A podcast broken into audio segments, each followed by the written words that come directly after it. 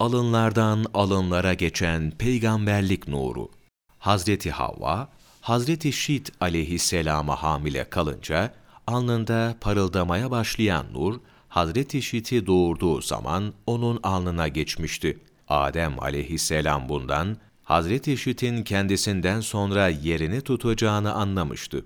Şit aleyhisselamın alnında parlayan peygamberlik nuru zevcesine, oğlu Enuş doğduğu zaman Enuş'un alnına, ondan da oğlu Kaynan'ın alnına geçmiş, asırlar boyunca alından alına geçip durmuş ve nihayet Abdülmuttalip'ten Abdullah'a, ondan da peygambere sallallahu aleyhi ve sellem geçip son temelli sahibinde karar kılmıştır.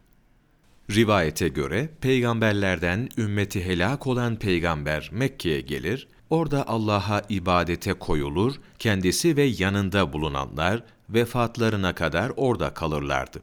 Nitekim Nuh, Hud, Salih ve Şuayb aleyhümüsselam ecmain Mekke'de vefat etmişlerdir.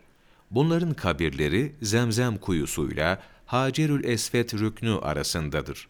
Zemzemle rükün arasında 70 peygamber, diğer bir rivayete göre de hacca gelip vefat eden peygamberlerden orada 99 peygamber gömülüdür.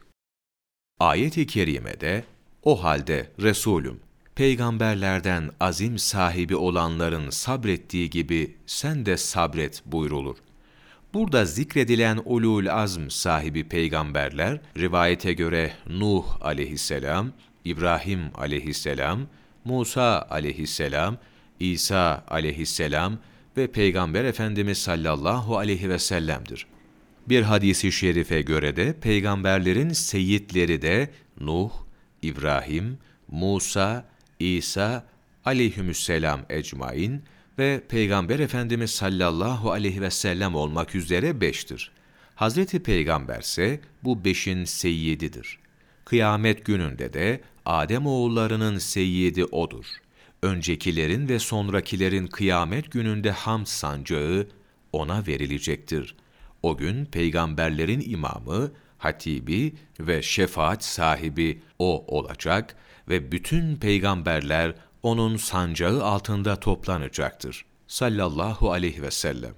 Asım Köksal, Peygamberler Tarihi, Cilt 1, sayfa 12-68, 13 Ocak Mevlana takvimi